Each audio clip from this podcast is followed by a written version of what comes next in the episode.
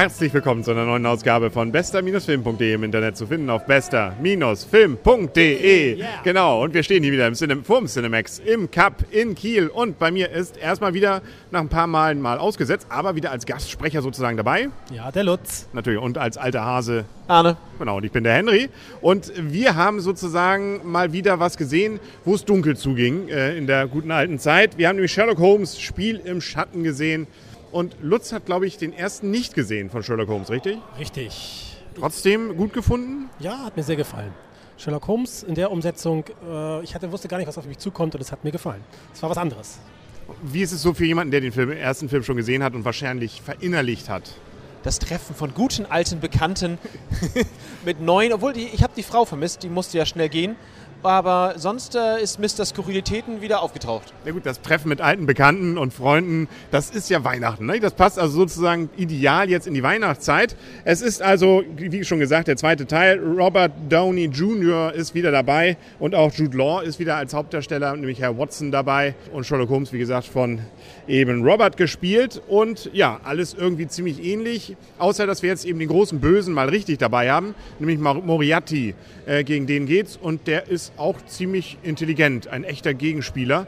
Hast du schon mal so einen tollen Gegenspieler erlebt, Lutz? Ah, ein sehr schöner Gegenspieler, ein intelligenter Gegenspieler, analytisch wie Sherlock Holmes selber auch. Die haben sich wirklich alles gegeben auf geistiger Ebene.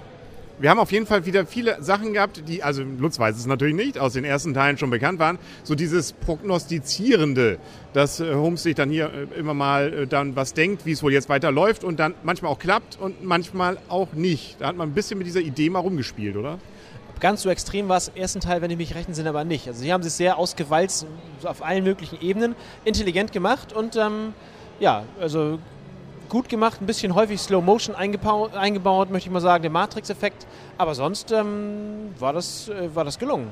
Also man kämpft sich sozusagen durch die gesamte westliche Welt, von England über Frankreich, Paris zum Beispiel ist dabei, ähm, alles so am Ende des 19. Jahrhunderts, dann sind wir noch in der Schweiz, in Deutschland und überall ist es eigentlich in der Regel ein bisschen dunkel und überall, ja, geht es eben hier und da durchaus zur Sache und ähm, ich persönlich fand eigentlich am besten die ba äh, Bahnszenen. Also ich bin vielleicht auch Bahnfan, vielleicht liegt es auch daran, aber im Zug fand ich es eigentlich am nettesten. Ich habe mich sehr an die Deutsche Bahn erinnert gefühlt. Abgesprengte Waggons, Löcher in den Kabinen und es wird rumgeschossen. Ja, und vor allem der äh, vorne, äh, der Fahrplan wird eingehalten, glaube ich. Ne? Da, wird, da hält man einfach drauf, egal ob da was fehlt. Ne? Hinten, wir müssen, das war wahrscheinlich deutscher Lokführer, ne? der hat gesagt, ich habe einen Plan und ich muss hier durch jetzt. Genau, vielleicht nicht ganz so realistisch wie ein Großteil dieses Films nicht. Aber vom Gefühl her würde ich sagen, wieder sehr ähnlich doch dem ersten Teil. Ganz klar, ganz klar. Von der Idee her, von der Machart her, von, äh, auch von seiner von der Art her könnte man meinen, wäre direkt hintereinander gedreht worden. Und ich muss dir recht geben, die, die Szenen im Zug waren äh, wirklich witzig, intelligent. Zwischendurch hatte er so ein klein bisschen Hänger, wo man dachte, okay, jetzt geht es in Richtung Kriegsfilm, aber dann hat er nochmal wieder die Kurve gekriegt. Aber das tat ihm insgesamt, wie gesagt, fand ich keinen Abbruch. Es war ein sehr stilvoller, auch über die ähm, Kämpfe sozusagen der geistigen Art, äh, wirklich sehr stilvoller Film. Moriarty hat ja vor, das kann man glaube ich schon so langsam äh, leicht mal andeuten, ähm, die, naja, sagen wir, die Völker der Welt so ein bisschen gegen sich aufzubringen. Nicht nur gegen sich, nein, gegeneinander. Und ähm, dass er davon vielleicht Vorteile hat, das erfährt man in dem Film auch. Dann wird noch ein Bruder gesucht und eine Frau spielt noch mit. Die kennt zumindest die, die die ähm, Originaltriologie von der Millennium-Triologie schon gesehen haben. Lisbeth Salander. Ich muss jetzt gestehen, ich habe ihren Namen leider als Schauspielerin nicht drauf, aber sie war es. Ja, das war sie. Ja. Aber nicht so gepierst. Nee, mit einem französischen Namen, wie hat sie gehabt? Irgendwie Revanche? Ja, ja, ja, genau. Revanche war der Typ Simso oder Simsö oder irgendwie, das hieß sie doch, oder? In der Rolle, ja. Ach so. Ich meine die Schauspielerin. Oder über eine Rolle, hallo? Das war, das, das war keine Dokumentation, Arne. Ja, es ist, äh, genau. Mist. Mist. Ja. Ich fand auch die Tarnungen von Herrn ähm, äh, Holmes immer wieder witzig. Also es waren viele kleine Gags drin. Also das Einzige, wo ich mich ein bisschen... Und coole Sprüche. Und coole Sprüche im Massen. Ähm, aber cool auch wirklich und nicht nur auf, platt aufgesetzt. Ähm, wo ich ein bisschen gelangweilt war, war so bei den Szenen, vielleicht war es auch, was du meintest mit den langen Slow-Motion-Sachen, im Wald. Ja. Da ging's, da hätte man sagen können, ach komm, ja, ja zwei Minuten der kürzer. Krieg, der Kriegsfilm, was ich meinte, sozusagen Heidelberg Kriegsfilm. Das war irgendwie war das, brach er kurz ein. Hm? Dafür aber, ich glaube, die Schloss in der Schweiz, da würden wir alle mal gerne hin. Ne? Das war ganz cool. Ob es das wirklich gibt, ich glaube nicht. Zum Skifahren sah das richtig gut aus. Viel Schnee, viel, viel Berge, ja. Nee, vor allem das Wasser, das da ja unter dem Hotel darunter durchfloss. Ja, die äh, Versicherungen haben wahrscheinlich hohe Prämien dabei für dieses Haus äh, gefordert. Das, Ich glaube auch. Ne? äh, so direkt an, an so einem reißenden Bach, so ein Hotel, hm, Meinst du es nicht? gibt's nicht wirklich. Nee, sonst hätten wir es bei Bond wahrscheinlich auch schon gesehen, muss man zugeben. Ähm, ja, also ich glaube, ein dritter Teil ist durchaus wahrscheinlich, wenn der einigermaßen erfolgreich ist und ich, mir fällt nichts ein, weshalb er nicht erfolgreich sein sollte. So können wir langsam schon mal zur Endwertung kommen. Und äh, ich finde, der Lutz darf anfangen, als derjenige, der bisher äh, noch keinen ähm, entsprechenden Film mal gesehen hat. Ja, äh, ich habe ja keinen Vergleich, kenne Teil 1 nicht. Ich gebe Ihnen sieben Punkte unabhängig, einfach als einstehender Film. Sieben Punkte. Gut, Arne? 8,5 mit einer der besten dieses Jahr.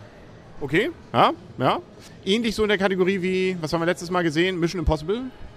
Ein Tick besser, weil er intelligenter einfach ist. Kein was ein Wunder. Ja, okay, stimme ich dir zwar zu, aber ich fühlte mich bei Mission Impossible auch sehr gut unterhalten. Ähm, da fand er, fand, der hatte noch weniger Längen. Also hier hat er eben zwei, drei Längen gehabt, deswegen gebe ich nur acht zum Beispiel dieses Mal und versuche jetzt das Ganze irgendwie durch drei zu teilen, was wir da haben. Gibt irgendeine ja, 7,9, Komma irgendwas. Ne? Sie werden es dann ja sehen auf unserer Seite bei bester-film.de. Ja, also einen dritten Teil wird es noch geben. Jetzt gibt es, glaube ich, noch nächste Woche dann, ähm, die Menschheit wird mal wieder von Aliens überrannt, oder? Ja, äh, wenn es kein Emmerich-Film ist, dann geht es vielleicht sogar gut aus. Ja, das, na, beim Emmerich geht es auch gut aus. Zumindest für die Handvoll, die überlebt. Also, genau, das meine ich. Hoffnung ist am Ende immer. Und wenn einfach irgendwo eine Rose nochmal durch den Schnee äh, durchlugt oder sowas. Ne? Genau. Ja, was ist dein nächster Film? Äh, wann sagt ihr mir Bescheid, wann ist der nächste Film? Ich Ja. nur, wenn ihr mir Bescheid sagt. Na, dann sagen wir Bescheid natürlich. Genau. Ähm, also, Nächstes Jahr im Juni. ja, genau.